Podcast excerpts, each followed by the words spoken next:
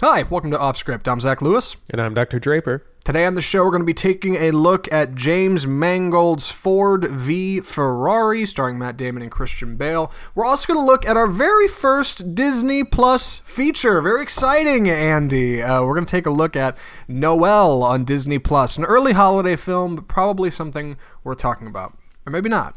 We're going to do a little bit of talking about Disney Plus in between those reviews when we talk about how many signups they got on day one, since that just happened last week. And before we get to everything, we need to talk about the news. Our very first story Dwayne Johnson's Black Adam sets Christmas 2021 release. Yes, Dwayne The Rock Johnson is going to be a superhero.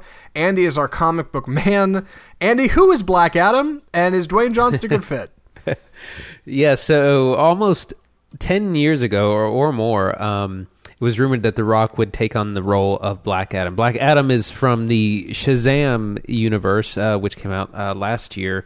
Uh, and Black Adam is kind of like a fallen hero. He was uh, someone who was the kind of the chosen champion, became the wizard Shaz- Shazam, and then but kind of fell from grace. Uh, he he kind of he wants to do good, but he he wants to do it his own way. Like he wants to get justice done kind of uh, ends justify the mean kind of character. So he's kind of uh, a bad dude, and we will, I think, eventually see him and and Shazam uh, fight each other. You know, several years uh, down the line. Yeah, I'm I'm interested to see how this gets tied into the bigger Shazam universe because you're right, it's the same but different. Uh, I didn't know Shazam was going to be a universe, but obviously it's set within the DC universe, so they've got Superman and Batman and the like running around in those movies. So I, for what it's worth, it could be cool. I, I do wonder why it took 10 years to get this off the ground because it says here he's been attached to the role since 2008.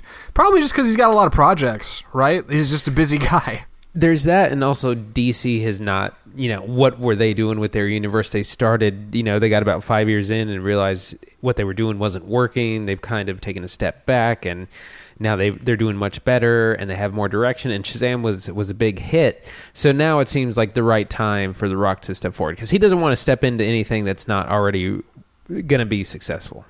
Uh, I'm interested to see the depth of this of this hero as we've got him because, like you said, in Shazam, he is teased uh, as somebody who turned to the dark side and used his powers for evil. So that's not great. In this Instagram uh, illustration, The Rock posted to announce it. He's got his himself featured in, in uh, a hand drawn illustration uh, as as the character, and also a human skeleton below. so. I don't know what this Black Adam guy's all about, but I'm into the idea. Um, I'm sure he'll be something larger than just a one-off film, right? Of course, he's The Rock. He's the highest paid action star of all time. So, I don't know. Any other thoughts on this? Yeah, other than uh, so this illustration is by Jim Lee, who's a big name in comic books, uh, drawing and writing, and uh, yeah, you're exactly right. He's going to be he'll have his own movie, I think, and then we'll see Shazam and him uh, fight each other at some point. Yes, and one more thing that's not anything important, but just kind of interesting. Uh, the date this movie comes out, 12 22 21, is a palindrome. So, fun fact. Uh, anyway, our next story Joker becomes the first R rated movie to gross $1 billion worldwide. A billion dollars, Andy. It's a lot of money. It's massive. It's massive for a rated R movie. It's massive for any comic book movie, and it's especially massive massive for DC.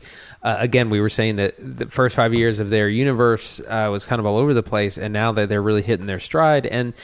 Uh, usually movies that, that, make this kind of money are the big 100 200 million dollar budgets Joker had a, a, budget of around 60, 65 million. Uh, so it's it's making massive amounts of money. It's a worldwide hit.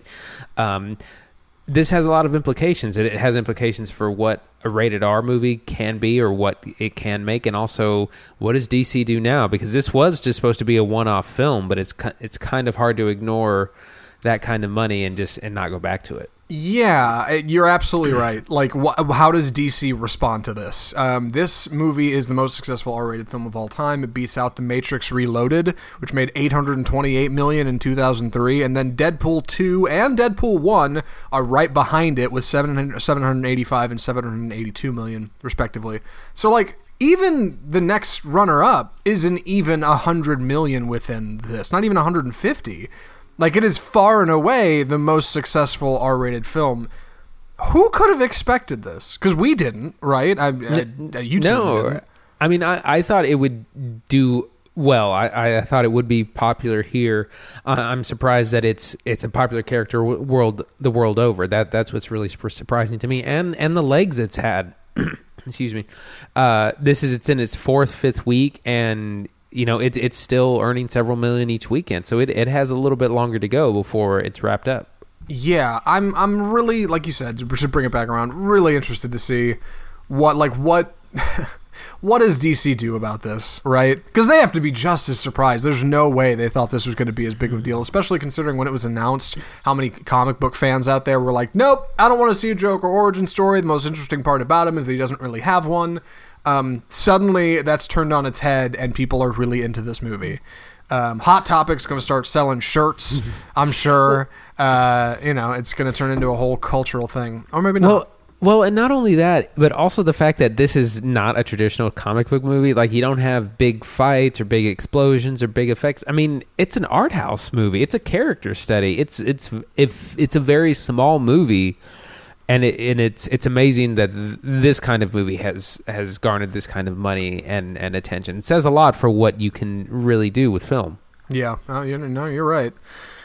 Well, for more on Joker and R-rated films, I'm curious to see where things go. Keep it here on Off Script for more. I imagine this will move the window, right? The bar for success with R-rated films. Maybe we'll see more. Um, comic book films wise, not sure, but stand by, I guess. And the last article uh, Justice Department moves to end Paramount antitrust decrees. I originally saw this in the Wall Street Journal, which I don't pay for, so thank God Variety's talking about it. Same. Uh, it's it's confusing, but I think we can break it down. Andy's got kind of the rundown on this. Please, Andy, take it away. Okay, so there's a set of famous uh, antitrust laws that were developed in the 40s uh, in United States v. Paramount Pictures, where basically they said if you are in production, you cannot be in distribution. If you are a film studio, you can't own a theater chain. Um, and the reason was is there there was lots of anti-competitive things going on, uh, such as a practice known as block booking, where uh, a good example is if let's say you want to have the latest Star Wars film, well, you also need to have screen these other 20 Disney films, or else we're not going to give you Star Wars. Uh, so that was a practice known as block booking, and um, it was again part of this anti-competitive thing. And there were also there were only eight studios at that point in time as well. Um, so these laws were these antitrust laws were created to help with um, competition. And again, the big takeaway was that a, dis- a, production house could not have own a theater chain. So that is what they are going to do away with. Um, with the, now those practices, like I said, block booking and, and other antitrust things, those are still illegal. But a production company can now own a theater. So you could have Disney could oh, start opening Disney theaters or Warner Brothers Warner Brothers theater. And I still it worries me a little bit because it sounds like it could still you know hurt uh, theater chains and still be anti-competitive. But that's the uh, that's what's happening. That's what this is about. It's a startling thing, I think. Uh, I know I know they said this is going to have some kind of sunset period, a couple years. They're going to kind of slowly roll out changes here just to see if anything gets whack, but I think it's important to remember like rules are in place for a reason, right? Just because nobody's broken the rules in a long time doesn't mean the rules aren't important. Um, I think, especially in the age of Disney Pictures, like this is a frightening thing because you're absolutely right. Disney could open up theaters.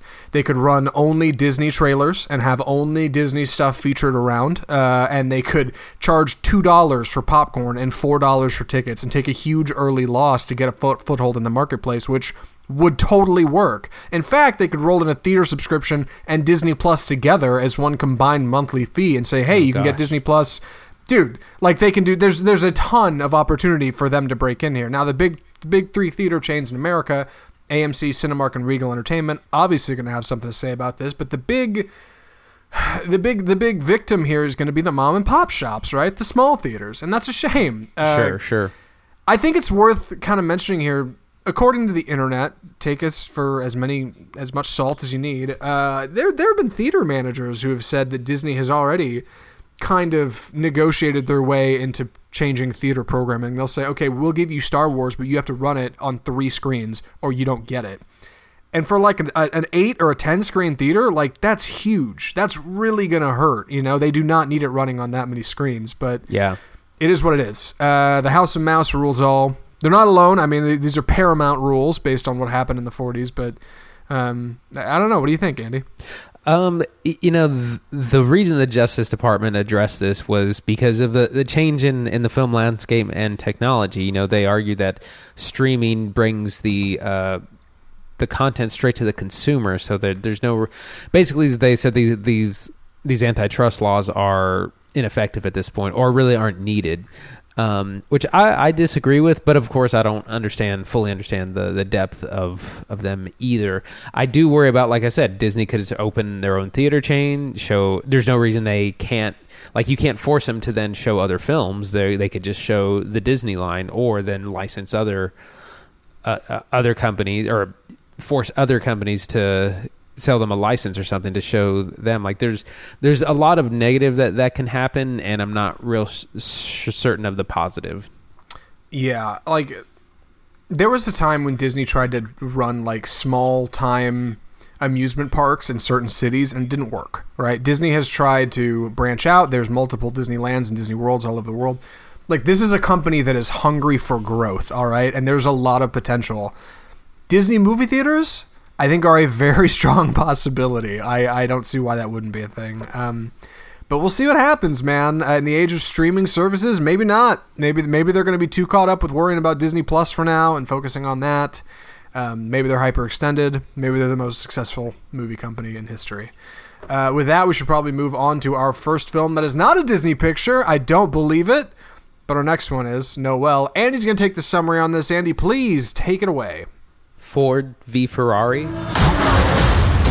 So the great Carroll Shelby is going to build a car to beat Ferrari with a Ford. Correct. And how long did you tell them you needed? Two or three hundred years? 90 days.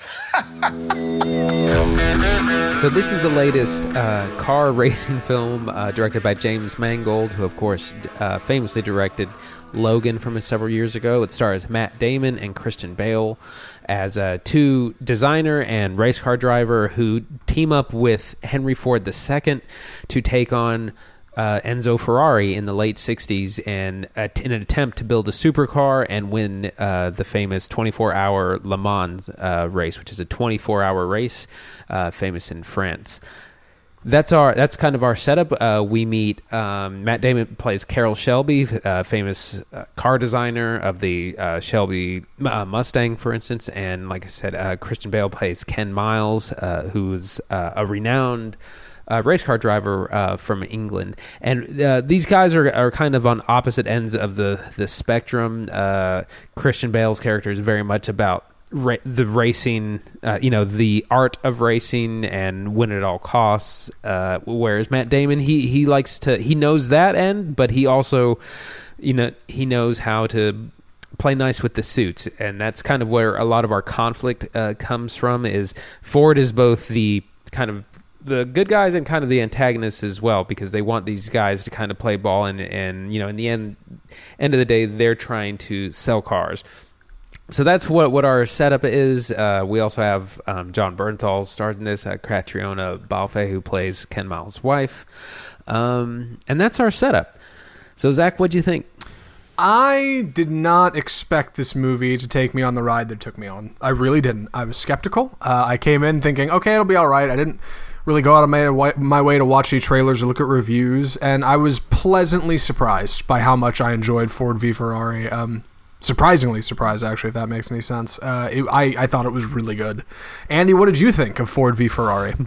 For some reason i think on a technical level it's it's really good but it it just didn't pull me in uh, for one reason or, or another. I i feel like maybe I was expecting a lot more from it, and that that's a little unfair of me. But the, the first opening scene, it actually has Matt Damon racing and, and winning the Le Mans race, and he's doing all this kind of philosophical talking about driving and life, and and I thought the movie was going to be that kind of movie, kind of. Terrence Malick uh, look at racing, how racing is like life, something like that, and it, and it's not that at all. And th- just the plot of it all just kind of reminded me of a Hallmark movie or like a Disney movie where it's like very predictable. The good guy, it's kind of like it's a mile wide and an inch deep. Deep. All the all the good guys are good and kind of one dimensional, and they're just up against the evil Italian Ferrari guys. Anyways, go on. To be fair, that that's actually a pretty mile wide and inch deep is probably a pretty good estimation of what this movie is. But I don't think that makes it bad because I think that No. that wide mile is real wide, and I think it does a lot well in there. I think you're right on a technical level; it's very impressive. Story wise, maybe not so much. In fact, I think the the ending left a little bit to be desired. But we're not going to talk about spoilers here. Let's get into this movie, Andy. Where do we start talking about this? Um, I let's talk about these cars. Let's talk about this racing. So one of the things I, I think it does really well is it, it gets it puts you behind the wheel. It gets you in these these supercars that could go 200 miles an hour. Um, it gets you on the track. So like the sound is is brilliant. The the rumble of the you know you feel the stress of the driver. Th- that part, like the Gran Turismo racing part, is really brilliant. Yeah. Right. Uh, the the film uh, focuses around the Le Mans in, ni- uh, 1996, a 24-hour uh, car race, um, um, globally celebrated back then. Of course, it's still a big deal now, but back then it was much more of a deal. Um, kind of thing that would be tuned uh, through, via satellite nationwide, all over the country, all over the world. People were looking at Le Mans. Uh, back then, for a little history, Ferrari, Enzo, uh, owned by Enzo Ferrari, had won four out of five of the most recent Le Mans. The guy produced very few cars, but his cars were very, very sharp. Meanwhile, we've got the Ford Motor Company over in Detroit that's really struggling and cannot keep making cars because Chevy and everybody else is running circles around them when their marketing team suddenly decides, you know what? Let's shift here. What if we won Le Mans? Like, ima- in, in the press and the photos, like people imagine a Ford coming across the ocean to win this tournament out of nowhere. Think, think about how impressive that would be. So being in 1966, these cars are very old, very vintage. And I think this is the first place you really start to find your divide as far as this film's fan base goes. Whether or not you are into cars will make a big difference in how you feel about this movie. Just like any movie, right? You wouldn't watch a rom com if you weren't into romantic comedies. Like, if you're not really into cars, you may not super be into this. Yeah. And I'm not super into cars, but back in the day, my dad and I would work on cars every Saturday, right? Or we, we'd fix things, or my little Jeep back in high school. So I've got an affinity for this stuff, and I think that really resonates. Um, but for a lot of folks, they're just cars, right? Like it's more about the characters inside the helmet, inside the driver's seat. And they're good, but Andy might be right. They may not be that deep. Right. Yeah. That that's like I said. That's a part that that stuck out to me. Christian Bale's character as Ken Miles is probably the most interesting character, uh, and he does an amazing job in this performance, which is just playing another Englishman. But somehow he manages to hold his face in a different way, where he literally looks like a different person. He doesn't look like Christian Bale. He walks and holds himself, and like his gait is different, and he's really embodied embodied an, another person but everyone else is really pretty flat. Like Matt Damon is just a good old boy, you know, successful car designer, successful race car driver. Henry Henry Ford is, and that's one of these plot points that kind of isn't super exciting to me because basically you had a bunch of wealthy people who achieved something because they had endless resources. And that's Now- not that's not super inspiring. Right, and and I think I, I, I took a different kind of interpretation of the performances. Uh, you're right, Christian Bale was great. It looked like he had his jaw realigned or something in this movie. Like I don't get it. He, he he plays this very proper Englishman with this kind of Cockney accent. Almost reminded me of like Dick Van Dyke and Mary Poppins.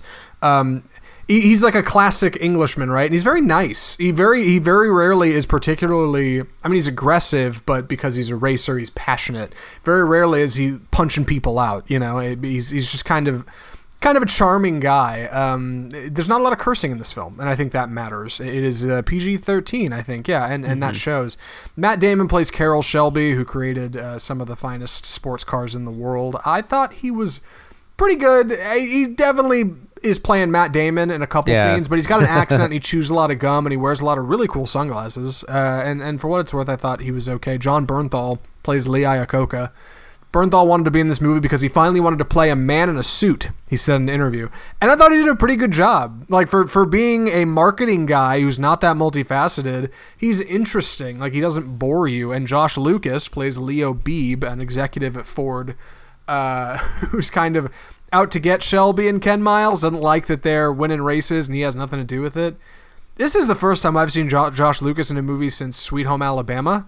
Uh, last I heard, he was doing Home Depot ads on the radio. Uh, he's actually kind of charming for being a bad guy.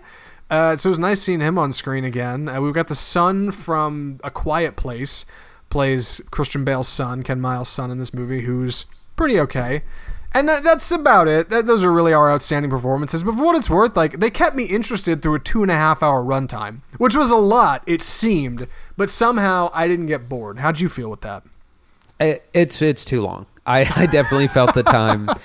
Uh, and the thing is, uh, the story is somewhat uh, predictable. We we won't do any spoilers, but I went in thinking certain things were going to happen, and, and they did. And so it just takes forever to get there. And and I feel like what was really missing, I, I thought we were going to get some more behind the scenes of how they won or like you know what what incredible engineering they did and you by the time they decide to build the car they just kind of do it like the next scene is like oh we built it now make it better um, so we, we don't get I don't know. I, I was just hoping to get some more insight into the like, oh, this incredible engineering idea that came to us, and we, we realized we could do this better or that better or something.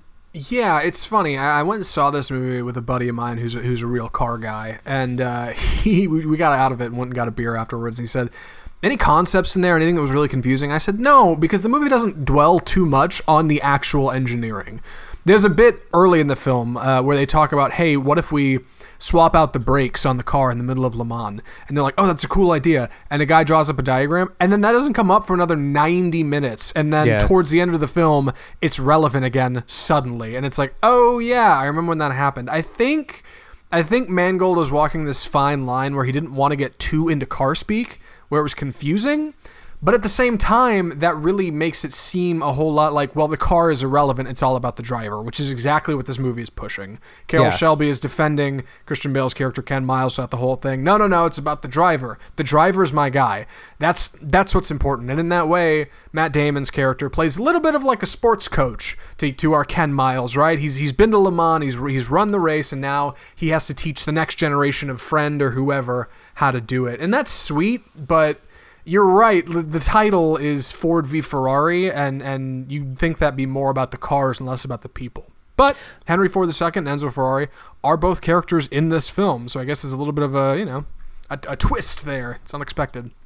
Uh, yes, I, I agree, I agree with you. One of the things that's that the good moments that does stand out to me is um, someone asks uh, Carroll Shelby, Matt Damon's character, about like he's like, what is Le Mans like? What it, what it's just a race, and he goes no, and he goes into this long monologue describing, you know, it's 24 hours. You have to drive at night. You can't really see anything half the time. You're tired. You're hungry. You're angry. Like, it's it's a great bit. It's probably one of the better parts uh, of the acting uh, in the film. But but like you said, it begins. It, it's all about the people and not about the vehicles.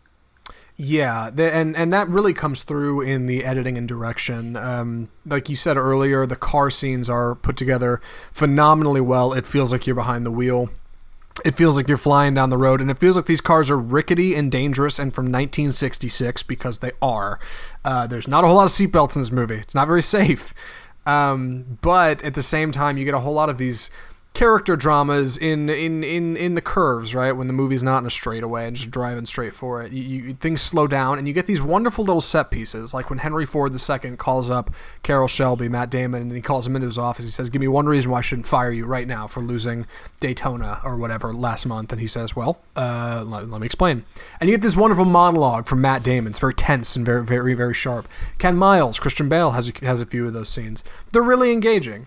And, and and a scene that stood out to me in particular that really highlighted like how smart this movie can be is the night before Le Mans. Ken Miles is at home with his wife and son. His son is staying up late because he's nervous about his dad going to France and racing in this 24-hour race. It's very dangerous.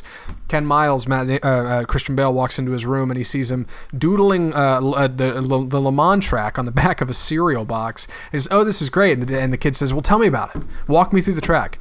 And there in the scene, we have Christian Bale walking his son through the track and we get to experience that, right? So they walk the audience through, yeah, here's exactly what it looks like. Here's a top down view. Here's this first turn. You have to slow down here. Then you get up here. And then later, when you get to Le Mans, you have a pretty good understanding of what's happening in the track. Like it gives it context. And this whole movie, despite being two and a half hours and pretty long, does a great job of setting that stage and making you feel like you're in the world and making it feel epic and grand. Uh, Mangold has a confidence to his directing. Um, it's really sharp, and and I felt like it really showed in this movie.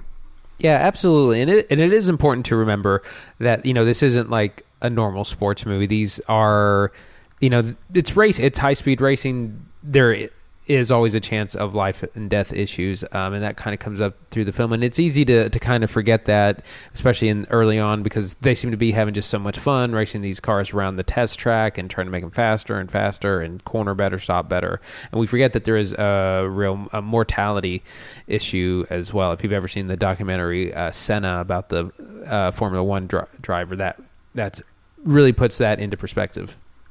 Uh, I really enjoyed the, I guess, setting of this movie being 1966. Obviously, they have to make a lot of efforts to make things look period and look appropriate. Did a great job.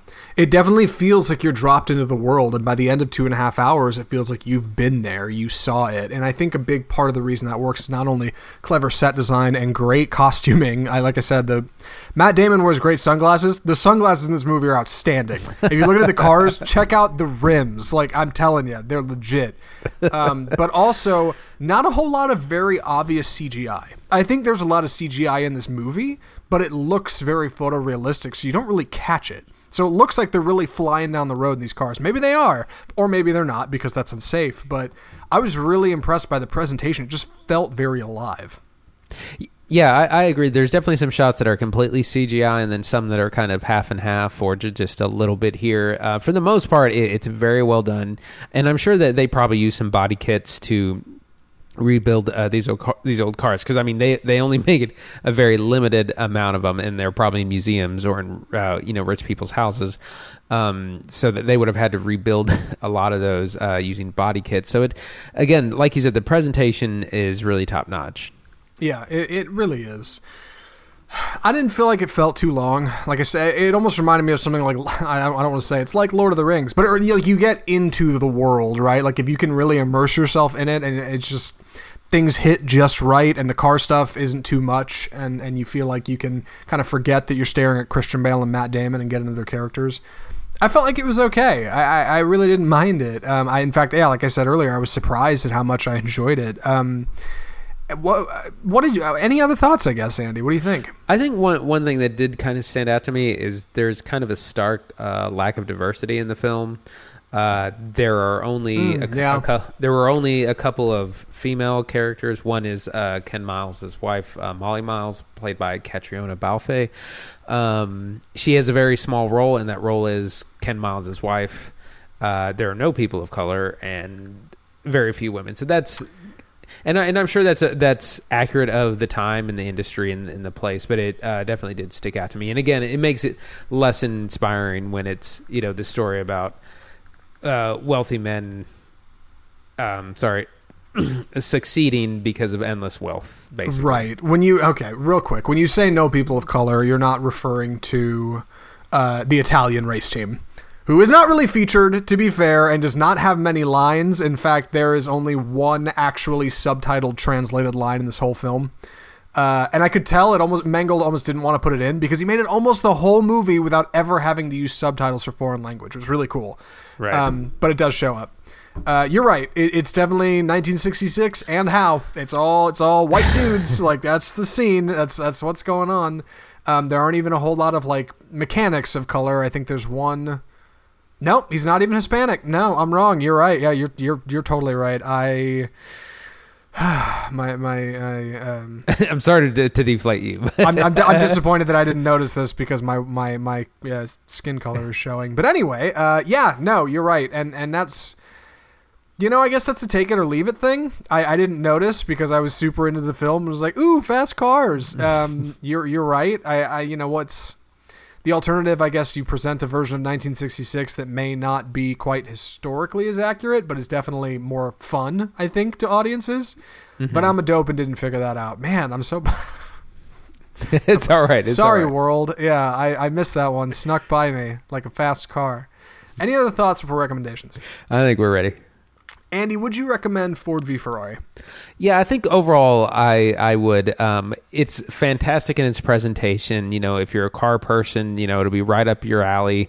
We, we do get a little bit of a simplified uh, storyline where Ford is both somehow the good guy and the bad guy at the same time uh, as they compete against uh, Ferrari.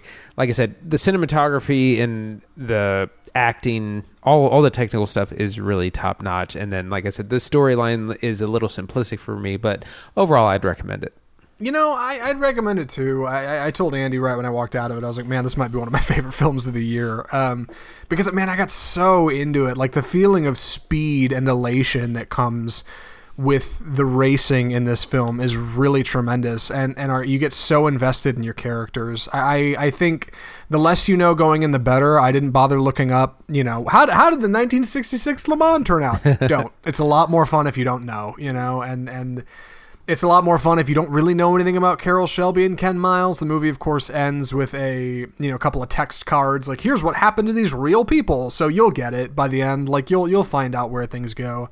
And I think it's a fun ride. I really do. Uh, I'd recommend this to folks like my parents. Uh, you know, it's PG thirteen. It doesn't really hurt anybody's feelings. Um, outside of the rampant whiteness that slipped right by me. Uh, so watch out for that. But if that doesn't, okay. what I'm saying is it's it's it's not full of cursing. It's kind of a charming story. Very it's not something you take your kids to. But if you yeah if you if you got a you know a teenager who's into cars or you got a buddy you like to going to car shows with stuff, you're gonna love this movie. You're gonna be super into it. I think it's a solid Mangold picture. I really do. And I I was going to say, I did see actually on Netflix there is a documentary about this this whole rivalry of the Le Mans races of the, the late '60s. Uh, if you're looking for some supplemental material uh, to watch, No, ni- nice, nice recommendation, Andy. Damn, look at you. I just happened to- supplemental material. I stumbled across it last night. It's the only reason I know. I hey, I dig supplemental material. I'll probably end up checking that out.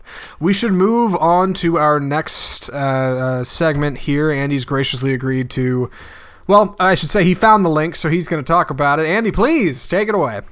It's time for the death of cinema.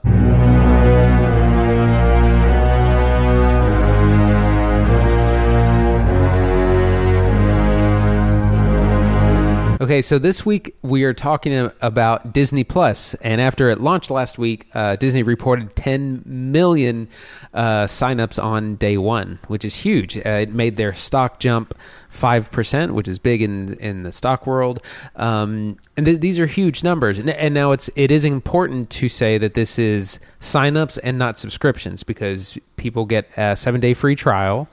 But you still have to put in your credit card to get that free chi- trial. So I'm sure a, a lot of those were converted. But this is huge. Their their platform is off to a huge start.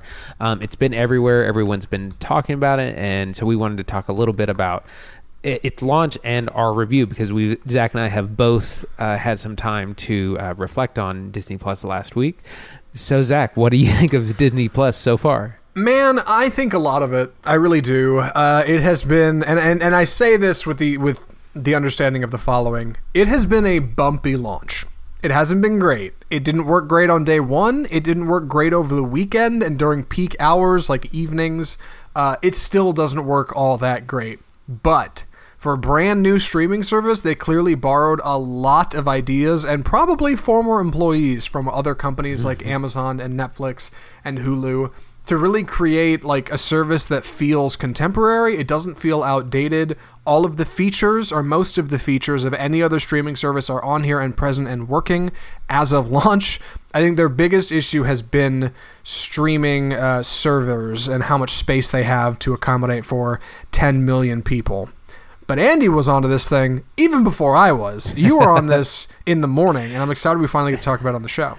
Yeah, I was like a, a kid at Christmas. Um, I woke up early because uh, I looked it up. The Mandalorian was gonna TV show was gonna be starting at 8 a.m. the first episode, so I got up, downloaded. Well, I was in a panic downloading everything because I had to download the app on the Xbox and then download it on my phone, and then I couldn't sign in, and I was panicking. Um, and then the episode wouldn't work, so Yeah. it, it was a little frustrating initially, but I, I was able to poke around, and and it the most of the shows and things did work. By the afternoon, it was fine, and I was able to log on and watch uh, that Star Wars show. Um, since then, uh, again, we've watched one of the original movies for the, for this show, and then also uh, I've watched some other. Uh, what else did I watch? X Men. watched some of the original X Men. Um, so far it's it's pretty slick. I haven't had any problems outside of the launch day, and that's we're we're kind of living in a in a time when digital products we expect them to be a little rocky on day one, and so Disney Plus was no exception. Uh, but I was pretty in impressed, and and the library is really is so extensive. There's so much on there, especially some of their back catalog, and it's it'll be interesting to see what comes up in the months to come. Yeah, and that's where I was spending been spending a lot of time. Not quite the back catalog, but a lot of the Disney classics. They've got this section in there called Out of the Vault, which is a lot of their old Disney masterpiece collection. Um, I've been all over those things, man, because they remind me when I was a kid. I used to watch those movies all the time. Uh, 101 Dalmatians, 1961, that movie came out. Pinocchio came out in 1940. Sword in the Stone came out in 65. Alice in Wonderland, I think, came out in the 50s. I, I know those were the first four I watched, like one, two, three, four, and I don't even love those movies. It was just that I could watch them and they were available, and I was like, oh man, I haven't seen these in years. Yeah, of course, The. Mandalorian, and I promise we'll find a way to talk about that on this show. I don't know how, but one day we're gonna do some kind of semi Mandalorian review. Uh, in the meantime, hit us up on social media. We'll tell you all what we think about it. But um, man, I, I'm impressed by exactly what you said. How many titles there are. It is crazy. And then you get into series, and it's like, oh god, there's even more. There's stuff in here I didn't even know they covered, including, which feels out of place now, but it's 21st century Fox property, 20th century Fox property, The Simpsons, which is on there in its entirety and feels really weird next to like Disney's Recess and Doug, you know, like here's The Simpsons, every season of it. And I know people have said it's cropped and it looks weird or whatever, but like that's not the point. The point is it's all in one place now and and it seems like it's supported by a company who's really going to be behind it and only growing. They're only going to add more stuff, which is whack, man. It really is. Yeah, it it has a good library to start with, but I think as they add more shows, that will also um, add more subscribers. I uh, saw in this article uh, from Collider about their 10 mil- million signups. They are hoping to hit between 60 and 90 million subscribers in 2024. If that were to happen, that would be be not quite as big as Netflix, but it would be a serious contender and threat to Netflix. Sure. And I know everybody's speculating they'll likely up the price probably in the next year or two, right? That seems like a very natural move. But for now, 10 million signups is nothing to scoff at. Even if these are seven day free trials and Verizon users who get a year for free, which is insanity as an AT&T user. How dare those dirty Verizon people get free Disney Plus, but it is Yeah. what it is. Um, do we get Apple Plus or something? Do we get anything? I, I, we'll talk about it later. But There's a deal with them too, but I don't know. okay, It's- great. Uh, great. I get my cool Apple Plus. Neat. Well, that that's worth talking about as well. Is after all this hype and all this uh, kind of pomp and circumstance of Disney Plus, you know, I was I thought I was like, well, what happened to Apple TV Plus? Was there anything? So I went back and looked at some articles, and it, there was nothing. It had like no press except.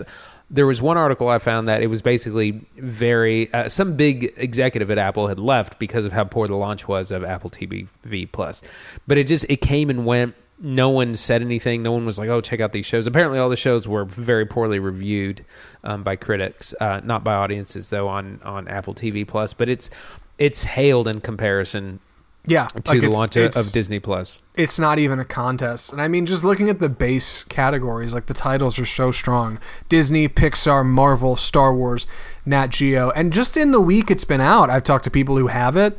And everybody's watching completely different stuff. My sister has been killing Gargoyles, that old TV show. I talked to a guy today. All he's been doing is watching Star Wars movies. All he's watched. Just like the straight first eight episodes, he's killing them. Well, seven, because eight's not on there. But first seven episodes, he's just one by one nailing them.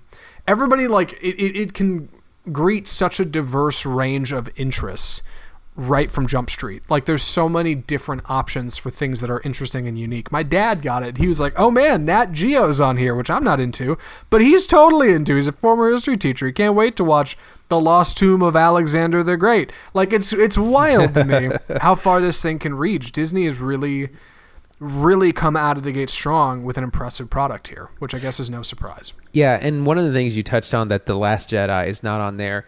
There's a number of Disney properties that are not on here yet, and that's because they have deals that need to run out first, uh, mostly with Netflix, um, because originally. Disney had licensed a number of their content to Netflix in a deal several years ago. Once that runs out, then everything that they have licensed to Netflix will come over to uh, Disney Plus. So there's a few titles that aren't quite there yet, but they'll in the next six months or so will be on there. Right, missing Marvel movies, Marvel series they're supposed to work on. Things like Loki and She Hulk and Moon Knight is getting a show, which is wild if you don't know anything about those characters. Uh, they're going to add Star Wars films. They're going to add more Disney series. Disney live action remakes are going to go on there. We haven't watched Lady and the Tramp yet. You haven't watched it, right? I haven't. No. Yeah, I haven't watched it yet, but I'll end up watching it eventually. Um, there's other original Disney shows, classics like I like, they're going to be added there soon, and 20th Century Fox properties are coming. So not only is this a robust service from the start, it's only going to get better. So stay subscribed to Disney Plus and keep giving the House of Mouse your dollars, I guess. That's right. Um, any other thoughts on this, Andy, uh, before we move on? Um, I mean, other than I think the launch has been really good. It's been really popular. A lot of people have gotten it. A lot of people have asked me what I thought. Um, people have asked to borrow the login already. um, oh, which, dude, which, yeah, which, I know. Which they have been very generous about. You can have up to four streams and up to seven profiles, so they're not policing uh, account sharing very much yet. Mm-hmm. Yeah, one of uh, Chris. Christine and I are getting married in December, which is very exciting. We're very excited. Uh, uh, but one of her uh, stepsisters reached out and was like, "Hey, heard you guys got that Disney Plus," and I was like, "Ooh, are we on? Are we on streaming service like friendly are terms now?" Terms? And they pointed out we're going to be brother and sister in law, and I was like, "That's a good point. I didn't think about that. Family's growing. I know. I'm, I'm excited. Thanks for the congratulations, Andy. So, uh, more on Disney Plus, I guess, as it comes. Like I said, uh, I want to find a way to talk about the Mandalorian. I think we came up with something last week that might be like a weird kind of semi way to cheat this whole movies only thing and still talk about it. Uh, but we'll, we'll see if we get around to it. Odds are by then it'll be over and done with. So keep it here for more on Disney Plus. And speaking of Disney Plus, when you talk about our very first movie that's a Disney Plus ex- exclusive that we're reviewing on the show, it's very exciting. I'm going to take the review on this one. The movie is Noelle. Snow cone!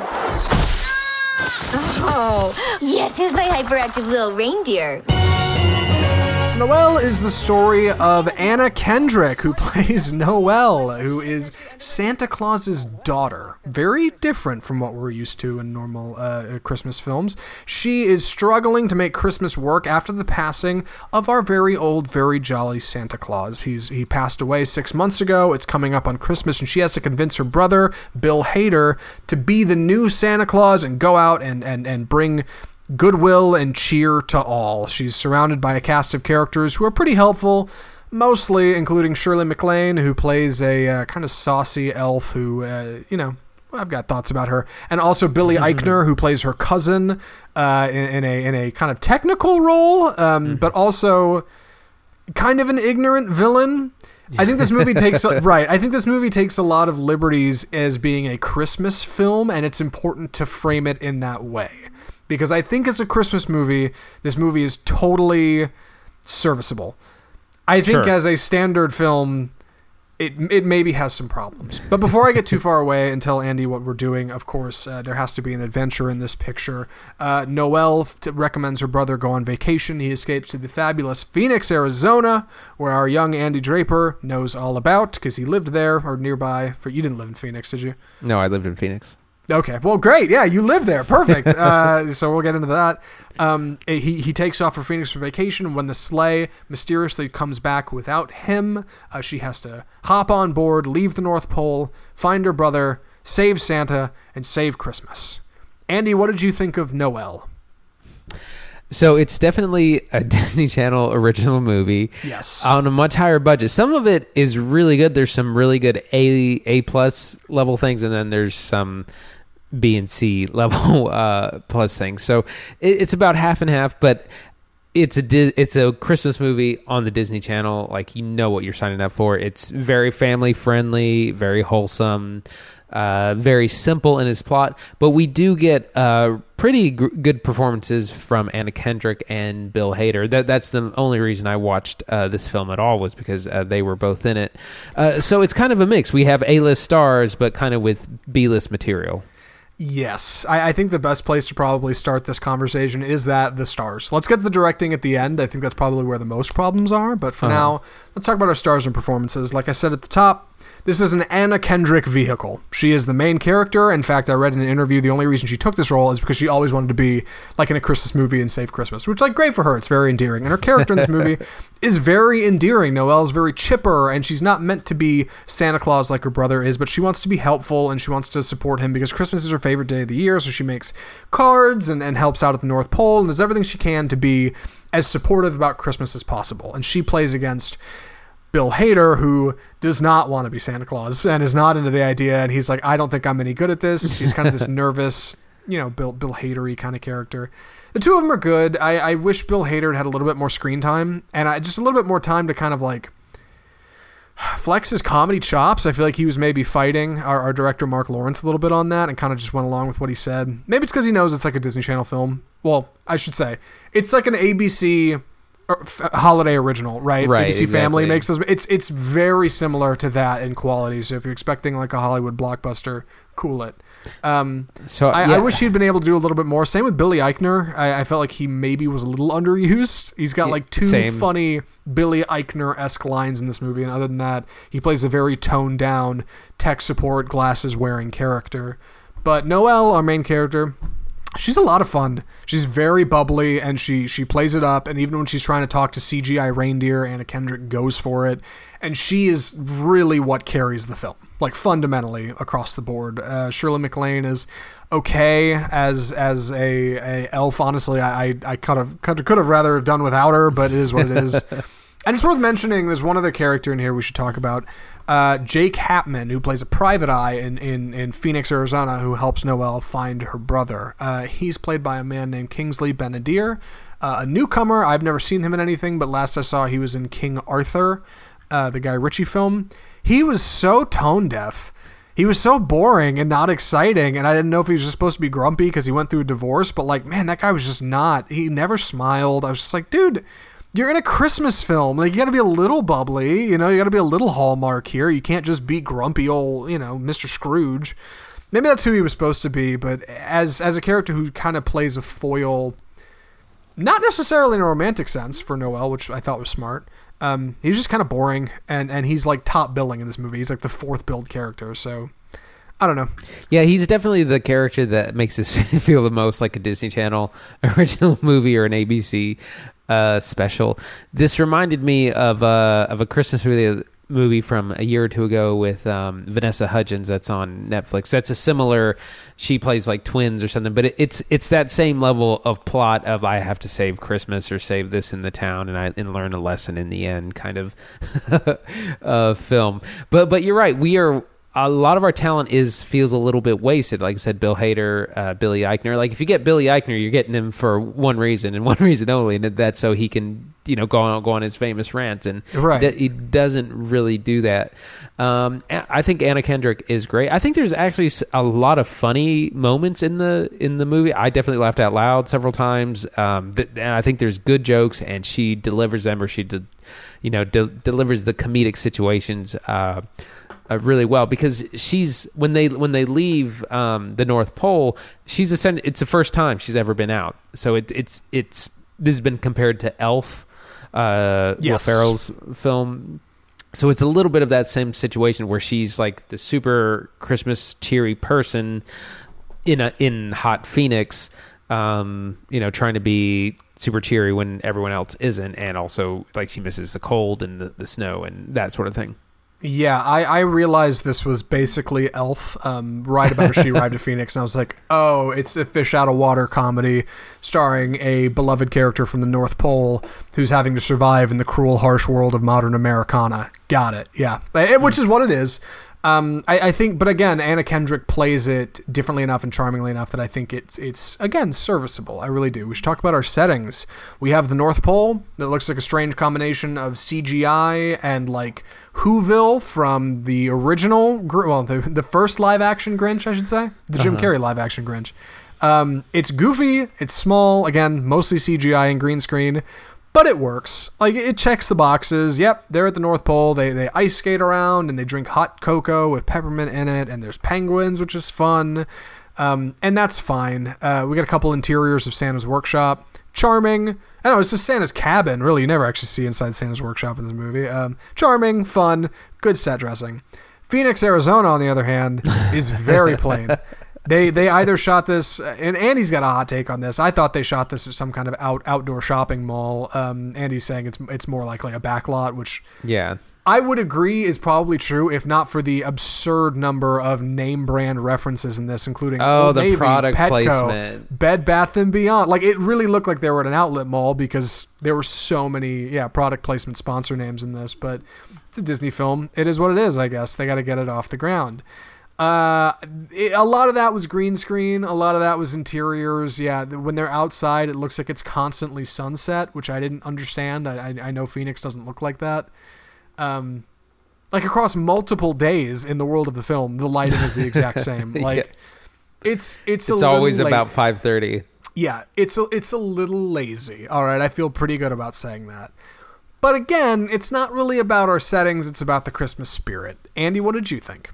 So I thought the North Pole stuff was done re- really well. Uh, like uh, mostly because like the the costumes and the set are really convincing. Everyone has these super elaborate uh, Christmas costumes, uh, and like the decorations and everything look really really good. The CGI mo- is pretty bad. Like again, but it, it's it's Disney Channel ABC special CGI level. Um, there there's a reindeer, uh, like a small reindeer called uh, snow snow cone, snowflake, something like that. Um, I thought it was Snowflake, but then later in the film, I could have sworn she called him Snow Cone. So I'm yeah, not really I think sure. it's snow cone. Yeah, Snowball. I thought for a minute, like I yeah. and that's uh, particularly bad. And there's there's some bad CGI. There's some good CGI as well. The Phoenix setting is completely uh, unconvincing. I've lived in in Phoenix, in Central Phoenix, and uh, first of all, Central like Phoenix isn't very nice. If you know anything about that city, all the money is outside of Phoenix. If you were going to film it in a nice place, you would film in Scottsdale or Chandler or anywhere besides Phoenix itself. Um, but yeah, the the they're like you said, they're at some plaza or mall or something. It it all looks like a Hollywood backlot. Like none of those buildings look real. None of these stores look real. And again, the product placement is pretty gratuitous because you have the this guy runs up and he's like wearing a Petco hat and a Petco shirt and he's like, oh, um, this thing just happened over at the Petco. He shows he shows up in two scenes that counted, possibly three. Yes, and in both scenes he's wearing the exact same Petco uniform, like with prominent branding featured on the front. And then anything that's not a name brand, anything that's the knockoff, like J. Capman PI, it looks like the cheapest logo you could have ever thrown together. Like some some PA. I was just like, draw something on this board. Looks like a PI sign. It's fine. Put a little magnifying glass on it. It's great. Like it, it does it, it does hurt the presentation, but that's an adult way to look at it. I think it, it I think where really struggled was the lack of diversity in settings. Like there's because there's a lot of places we go in Phoenix, but it's all supposed to be within this one kind of shopping mall-ish area. Yeah, yeah. Like at a one point- there. right at one point yeah at one point we make a leap from a private investigator's office to a grocery store to a homeless shelter and then to a yoga studio all within like 15 to 20 minutes of screen time and it's like these are not all in the same place like that does not those pla those establishments do not exist together even in the grand phoenix arizona um, so that's confusing i thought the script we should move on to that is all right. A lot of Christmas cheer. I, I think I think our actors probably had a little bit of opportunity to kind of improv, except for again Billy Eichner, who had like two good lines. Um, Hader felt a little suppressed by the script. I think Anna Kendrick really was able to have the most fun and kind of shine through it. Definitely. You know, I I've heard before if the actors look like they're they had fun making the movie, then the movie's probably not very good. And that's what this looks like. It looked like Anna Kendrick had a whole lot of fun, but the movie's just uh, pretty drab. And, and but again, this this is essentially a kids movie, a kids holiday movie. That's who it's aimed for, and in that regard, it completely succeeds. Yeah, and and we should one more thing talk about the directing before we move on to how this acts as Christmas film because I think we're both in agreement on that. Uh, Mark Lawrence. If you don't know, this is the first film Mark Lawrence has directed that doesn't feature Hugh Grant, and he's directed like seven films. So take that with a grain of salt. He also wrote almost all of those films. He wrote and directed this. It's his first non Hugh Grant picture. I guess Hugh was busy. Um, yeah, it's it's not awesome, and and like I don't maybe I'm wrong, man, because he he's got some good movies under his belt. He did uh, I was just looking at these. He did Miss Congeniality, Two Weeks Notice, music and lyrics are all fine. You know, did you hear about the Morgans? Was okay, um, and this just feels subpar. But I think he probably had a limited budget. I think he probably just knew what he was working with. Right? I'm making a Christmas film. It's for Disney. Maybe I'm going to take it easy. I'll try something different. I won't use Hugh Grant. I'll, I'll try to kind of branch out. I don't think it was really a success. I think the editing's pretty poor. Um, but ultimately, it's more than the sum of its parts. Yeah, and and it was uh, again our first foray into Disney Plus original film uh, filmmaking. Uh, our other choice was the live action Lady and the Tramp, which I wasn't super excited for either. Um, but but now we know where kind of the bar is, where you know you are going to get some Disney Channel original movie level filmmaking, and but also hopefully we'll, we'll get more because I know they're spending some serious money on original content. So I'm hoping we'll get some more mature filmmaking uh, down the road. It's funny, yeah. Watching this, I I kept thinking of like Netflix original films we watch. Um, and unless it's something like Roma, it's almost always not as good as something that would come out in theaters. Yeah. And I guess I shouldn't be surprised by that being a Disney Plus picture, and and it wasn't until after I watched it that I kind of looked at it through the lens of like an ABC original Christmas film. It again perfectly serviceable. If you're here, if it's December and you want a cute movie to watch with with the family, please do. This is actually I looked it up. This is the first G-rated live action film since 2015 that's had oh, any wow. kind of release. Honestly, at least by any kind of major studio, it is G. It is perfectly fine. There is nothing abhorrent or violent or confusing. It is totally family friendly, bubbly Anna Kendrick Christmas. And for that, it does exactly the job it needs to do. Does it work that well as a film on its own? Not really. But if you're here for the holidays, this movie is here for you. That's what I think. that's right. That's Andy, right. anything else before recommendations? I think I'm ready. Would you recommend Noelle? It's definitely for a certain audience. It's a family film. It's for young kids. Uh, it, like you said, if you're looking for something holiday that's fresh and new, that's a good, wholesome film. This is definitely in that vein. I probably wouldn't uh, recommend it to you know the bold cinema goer or the you know it's not going to be in the Criterion Collection or anything like that. Um, so it it is. I'm kind of on on the fence. Like yes, with caveats or to certain audiences that it's if you're in the audience that this is aimed at, you're gonna enjoy it. If you're not, you're gonna hate it. Right, I'm feeling the same way. If you're an Anna Kendrick fan, if you're a family looking for a very friendly film to watch, if you're looking for something Christmassy, Noelle checks the boxes. You'll like it, you'll have a good time. I watched it with Christine. She liked it, and therefore I liked it. It wasn't so bad. Like it, it really isn't. But like if you're gonna be if you're gonna scrutinize and talk about bold cinema when you pop on Noelle, you're not gonna be into it. So yes, with caveats. Yes, with big caveats, but totally serviceable caveats. Yeah. That's the nicest review of a mediocre film I think I've ever given on this show. Um, but again, it's Christmas, so what are you gonna do? And I'm excited for the holidays. Uh, we should probably wrap up the show, right? I think we're I think we're about done here. Um, next week we're gonna be taking a look at Frozen Two, another Disney film that I'm sure. Uh, I'm expecting much more out of, I should say. yes. And Beautiful Day in the Neighborhood, the Tom Hanks vehicle, uh, Robin, um, Mr. Rogers uh, picture. I don't know where I was going with Robin. Uh, Robin Hood.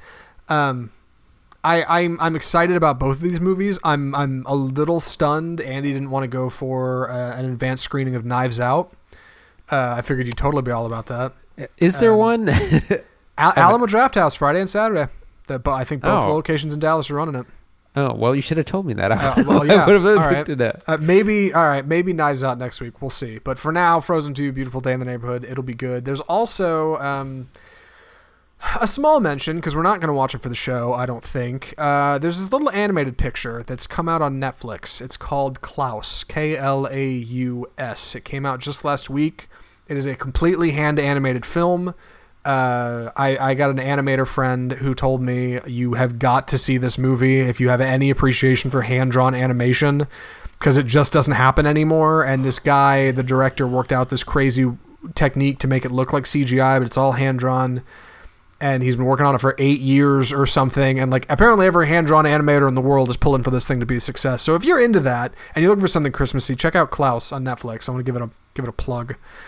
And we should plug ourselves too. If you enjoyed the show, if you want to see more or hear more or find out more about what we're doing, check us out at offscriptfilmreview.com. We're on Facebook, we're on Twitter, we're on Instagram, we're even on YouTube. Our shows are on YouTube. It's wild. And email us at mail at offscriptfilmreview.com to let us know what you thought of these movies, maybe what we should watch next, any hot takes. We will read your correspondence on the air, even if there's curse words in it. Probably not if there's curse words in it, but you know, it, it's fine. Uh, let us know what you thought, I guess. And if you can do anything to support the show, just subscribe. Just hit that big fat subscribe button, or rate and review, or maybe even tell a friend. That would that would be pretty cool. So, I don't know, but either way, we're gonna keep doing this the show because we like movies and it's it's it's all good. So, from all of us at Off Script, the home of bold cinema, I'm Zach Lewis, and I'm Dr. Draper. Andy, I see you swapping out Knives Out for beautiful day in the Come on, Frozen I can't help two it. Ni- okay, it's fine. Uh, I'm Zach Lewis, Andy Draper. Thanks for watching.